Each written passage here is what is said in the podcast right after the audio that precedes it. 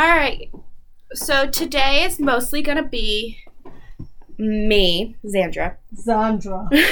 because I am going to tell the story of struggling mental health my whole life. Is your microphone okay? It's inside your shirt. That's It's collecting me. I asked. I'll fix it though.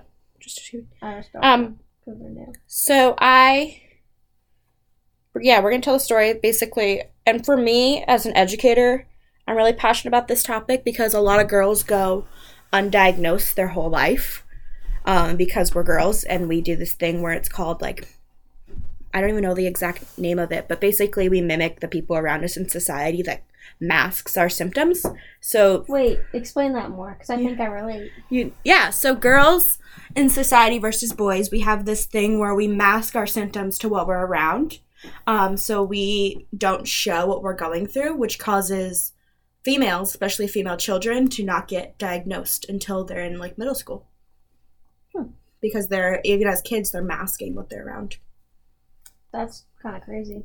Yeah, so for like innately do that. Yep. You know what I mean? That's nuts. that's why a lot of girls don't get diagnosed, and that's why like autism and ADHD pre- presents itself differently in young female Well, that children. and it's also like for some reason men believe that women are like dramatic about things. Mm-hmm. Like I remember, like in my like, relationships, people would always be like, "Oh, she's being so dramatic." Like when I cut my fingertip off, for example. Yeah. And it's like, no, like part of my finger's missing. Like I didn't. I'm not being dramatic. Like it hurts. You Mhm. know, like it's like that's just a small example, but like yeah, they always think that we're being so dramatic, and it's like no. Some people like are really in touch with their feelings, and they're honest. You know, whereas like other people do exaggerate a little bit. So you gotta take some things with a grain of salt, but mental health is a kind of a whole nother monster with that. Yeah. So my story I'm really passionate about. A little backstory is my mother's an educator. She has her master's in a reading specialist and she's an assistant principal right now. Or so I grew up in the education field. So when I was in kindergarten, yeah, it all started back in kindergarten. I'll tell you guys what I'm diagnosed with now at the end. But I when I was in kindergarten, I saw the guidance counselor almost every day after school and sometimes during school for anger management. Jeez. I wasn't being destructive during class um, because I would mask to class. Um, it was nothing ever happening in school, so that's why I wasn't really being taken out of school. It was more the guidance counselor doing it as a favor to my mother because she worked there.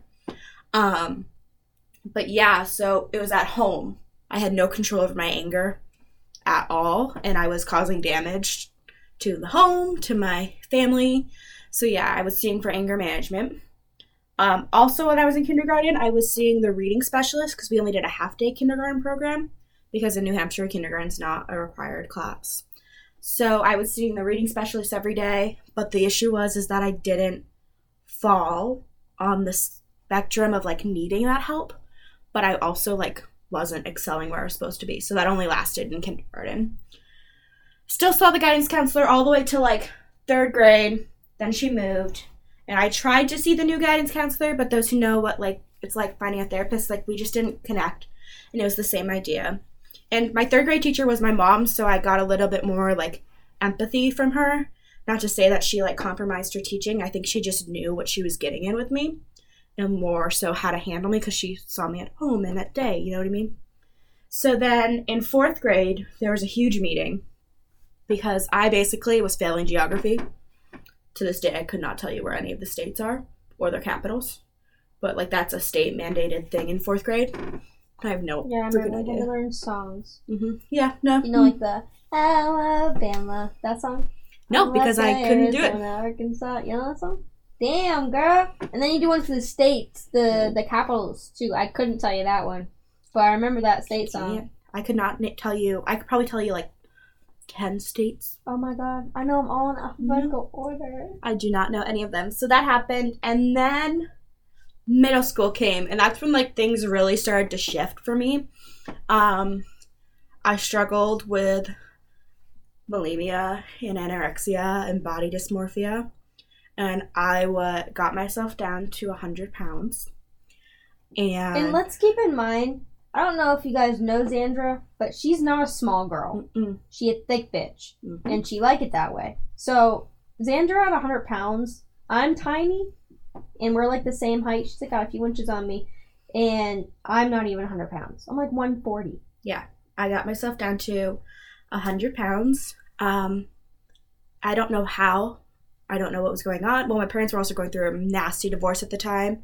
Um, my that's si- definitely a part of it. yeah, my sister was doing her own shit, and she needed a lot more attention. For those who know my sister, I love her, but she needed a lot more attention than I did.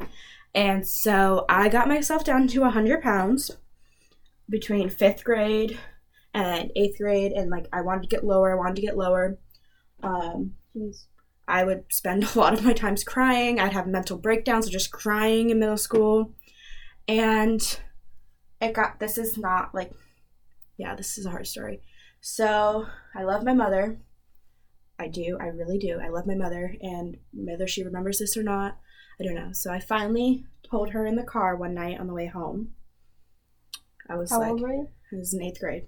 Okay. And I said, Mom, I need help. I'm self harming.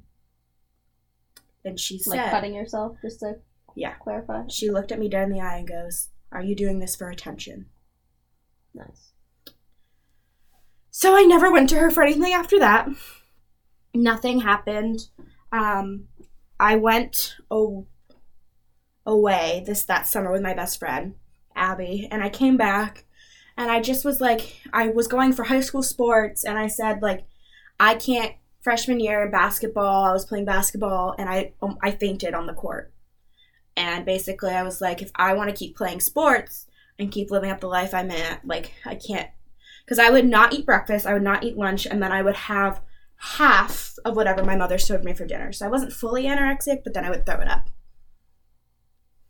So yeah, I don't know how I lived. I don't know how I was alive for that long. So I am like grateful that I'm alive right now. And so that was like what I did. And yeah, so then I basically gave myself a wake up call. I thought I did. I got my sophomore year boyfriend and he broke up with me and I didn't handle it like a normal person should have. Like it got to the point where like it happened at school and I was I would just start crying and like it was hysterical sobbing and we'd only been together for 4 months and I'll be honest, look back on that time, I didn't really love him. Like I just liked the attention he was giving me. You just liked being loved. Yes, exactly. I didn't really like. I wasn't really in love with him, and he wasn't really in love with me.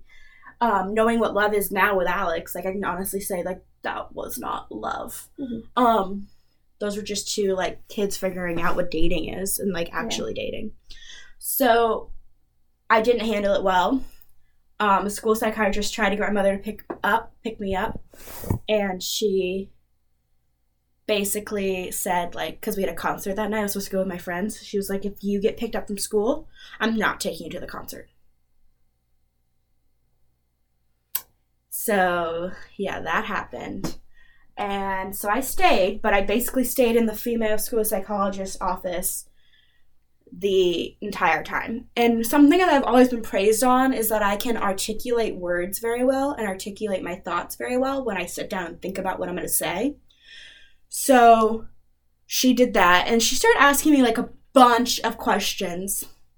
And I was like answering them, answering them. And she was like, I would really like to sit with your parents and have a meeting with them. And I think we need to find you like a psychologist who can give you dedicated time. Yeah, like outside. Yeah, because like the school psychologist isn't really like that's not really what she's there for. And I also didn't have a diagnosis diagnosis still in high school. So we did that and I went to this like psychologist who was an old lady woman and she basically couldn't relate to me at all and she just didn't give me the attention I want. And so like when I first met her that day and this will make more sense when I explain my diagnosis, the day we met I was a mess. I was crying, I was sad, and I was like yada yada. The next day, I'm like normal me, like la ha ha, life is great. And she was like, okay, you're fine. Like you don't need to come to me. Um, and then I'd come back and I'd be like sad or I'd be angry, and then I was like, I'm done. I don't need you. Like you're not helping me at all. And so, from senior year of high school for the past year, I've gone through three therapists, and the issue is is that coping skills don't work for me at all because my issues are biological. No matter the coping skills I get from like a therapist, they are not going to help me. So I saw my doctor, Amy, and I was like, Amy, listen, like I have tried therapy, I've tried all these things. I even became a certified yoga instructor over um, COVID.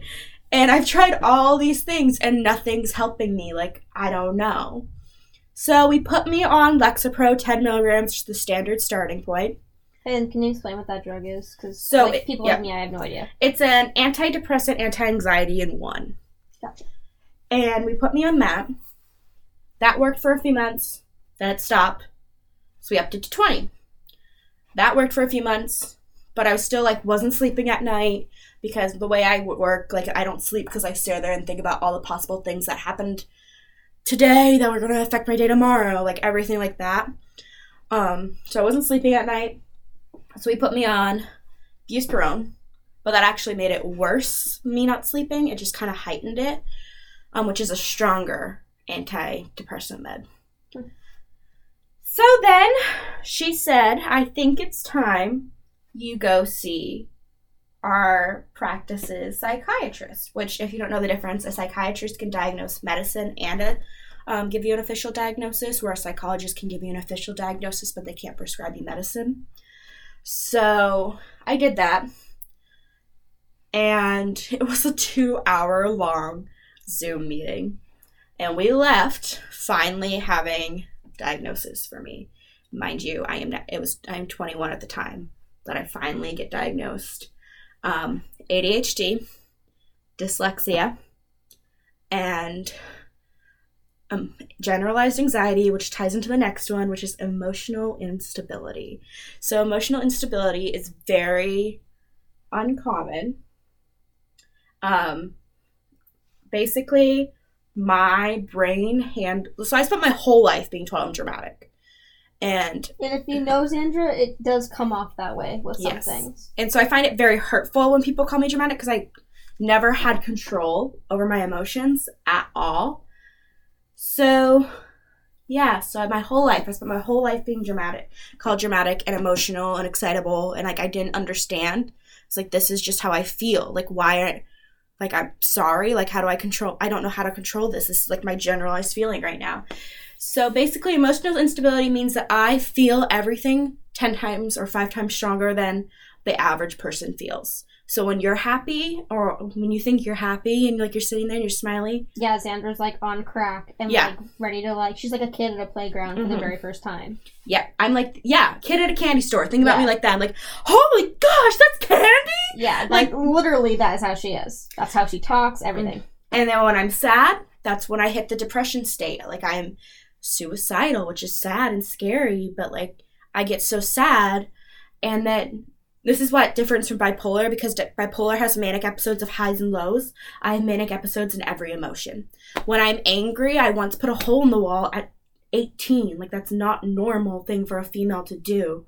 Um yeah, so all my emotions are heightened. So like the reason anxiety plays into that is like another diagnosis was to get me a little bit more help on the medication side because when you're nervous, my nerves are anxiety.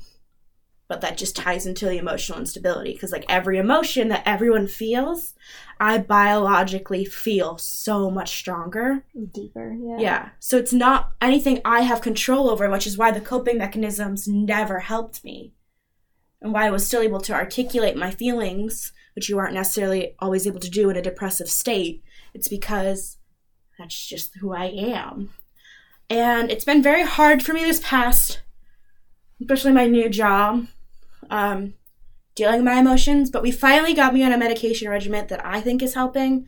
I don't know. Katie can talk from the outside point of view. I don't see you enough in person to know. So I am now on 30 milligrams of Lexapro, which is not normal. Like the pharmacy doesn't even like give me that. I have to bite into my pill to get it to be 30 because they won't even do that. But it's okay. It's like doctor prescribed. It's psychiatrist and I recommended because the Lexapro worked in the beginning. So I'm just like overdoing it. And then I have a medical marijuana card.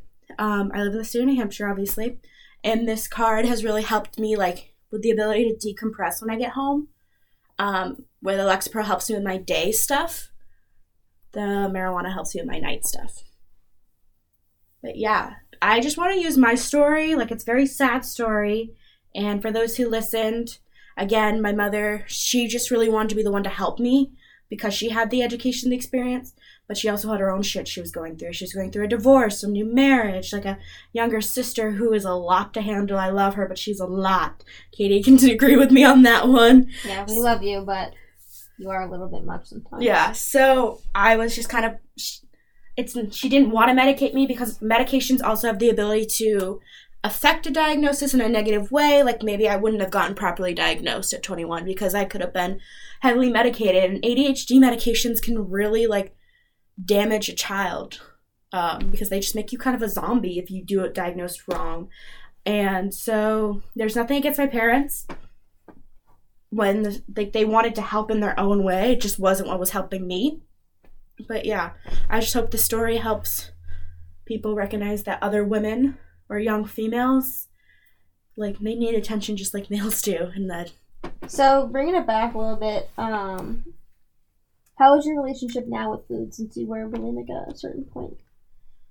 um How do you like think about food? the scale makes me cry a lot because I'm a bigger girl and I love my body. I really do. Um, like I love that I have big boobs and a nice ass. Like I love myself, but it's definitely hard sometimes. Um, I also don't get hungry. Like today, like some days I won't eat and I'm not hungry. Like today I ate like five Cheez-Its. No, I feel you on that. I haven't been hungry today. Yeah. So some days I'm hungry, some days I'm starving. Um it's a lot of like some days I'm like, all right, eat what you want. The weed doesn't help the munchies. I will say that. So like when I get high off my like medical stuff to like calm me down, I'll get the munchies really bad, and then I'll wake up the next day hating everything I ate. But you make yourself throw up again or no? No. So you just kind of deal with it. I'm kind of yeah, I'm dealing with it. No, I have the last time, the only times I make. That's why like when I like when you see me hungover and like or drunk, I'll be like just gonna do it because Yeah. it's so. And I can like I'm And by do it because she's she's like moving her body right now. She means throw up, like pull. yeah, and you're like called pull the plug. Yeah. So Katie's always like, don't make yourself, and I'm always like. I could literally sit there, like I could do it right now. I'm not going to. We're in your bedroom. That'd be nasty. And I could just, like, I've got, I could literally just like, and make myself right now. Yeah, you're just you're so used to it. Mm-hmm. Doesn't matter how long ago it was. You know what I mean? That was like a common, Well, like a second nature yeah. thing for you. And I still every time I don't feel good, rather than like letting your body throw up naturally like you're supposed to, or just like suffering through the not feeling good, I'll make myself throw up. Well, I kind of relate to you on that.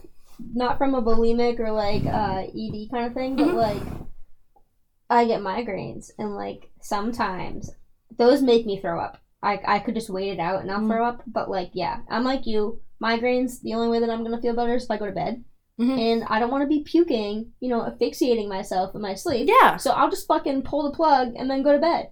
Like Mhm. if I know I'm gonna throw up at some point, I just fucking do it then, get it over with, because I feel a lot better afterwards. Mhm. That feeling that Yep. like in your throat is gone, and everything is just like safe and sound again. um, but it's weird because some people can't do that. Most people, I think, can't do that. They they're Yeah. like, you you would rather Yeah. throw up, and it's like, yeah, I'd rather feel better. Mhm. We are not in any way, shape, or form saying that you should make yourself throw up, Well- especially if you have an eating disorder. Mhm. But so one time for eighth grade, we went to the Washington D.C. trip, and I also get really bad motion sickness. I get nauseous extremely easily, um, and it was my first time ever on a play at 14, small town girl life, and I was nauseous. My mom was like, "Eat something, eat something," and she got me a bagel because I hadn't eaten breakfast, and I was like, heavy. "That's well, That's heavy. That's heavy. Stomach. And-. That's heavy on top of the fact that eighth grade was a prime time for my eating disorder. And so I was like, Mom, no, no, no, no, no. And sure enough, I was the 14 year old girl. Like, my body wouldn't even like eat. I took a bite and I just like, "Ugh!" sorry guys for everyone who heard that. I love. Well, Um, so yeah, I just like couldn't handle it. Um, every day is a new challenge for me. I will say that. But I'm living. I really do love my body. That's good. That takes time. Yes, it took a lot of time.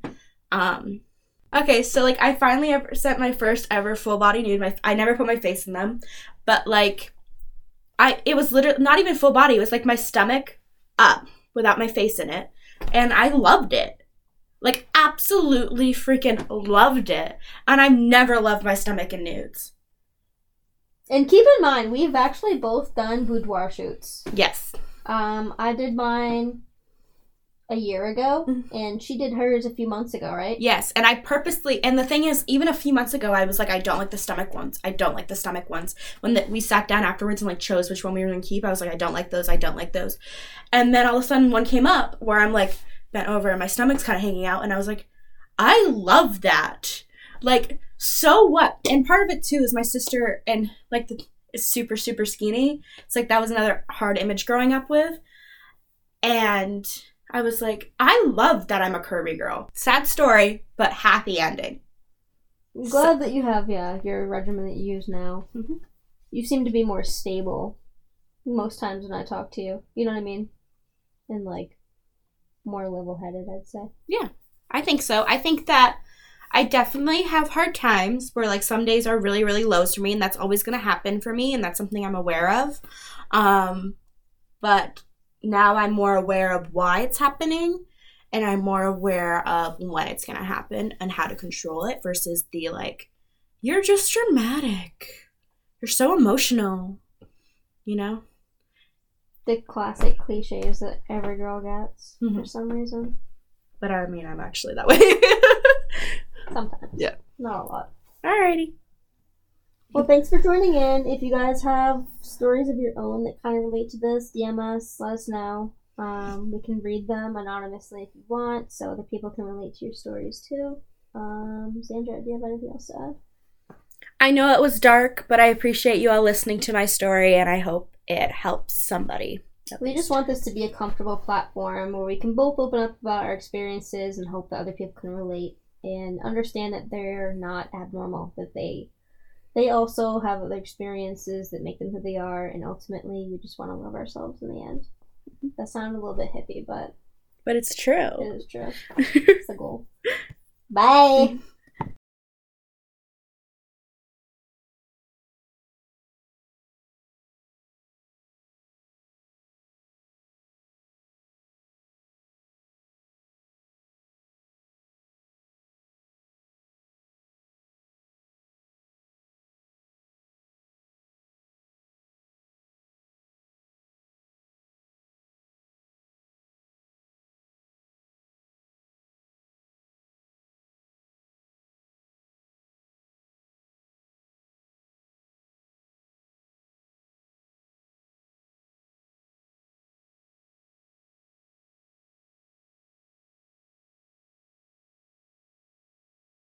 Hey guys. Um, before we get started in today's episode, I just want to give a little disclaimer. This may be a trigger warning for some, as I'm going to tell my story with my struggles of eating disorders and mental health, along with suicide. Um, please keep that in mind when you continue to listen, and we will not take any offense if you choose to skip over this episode this week. Again, we care for you, our listeners, and uh, you do not have to listen to this one. Keep yourself first and your mind and body as healthy as you can. Thank you all.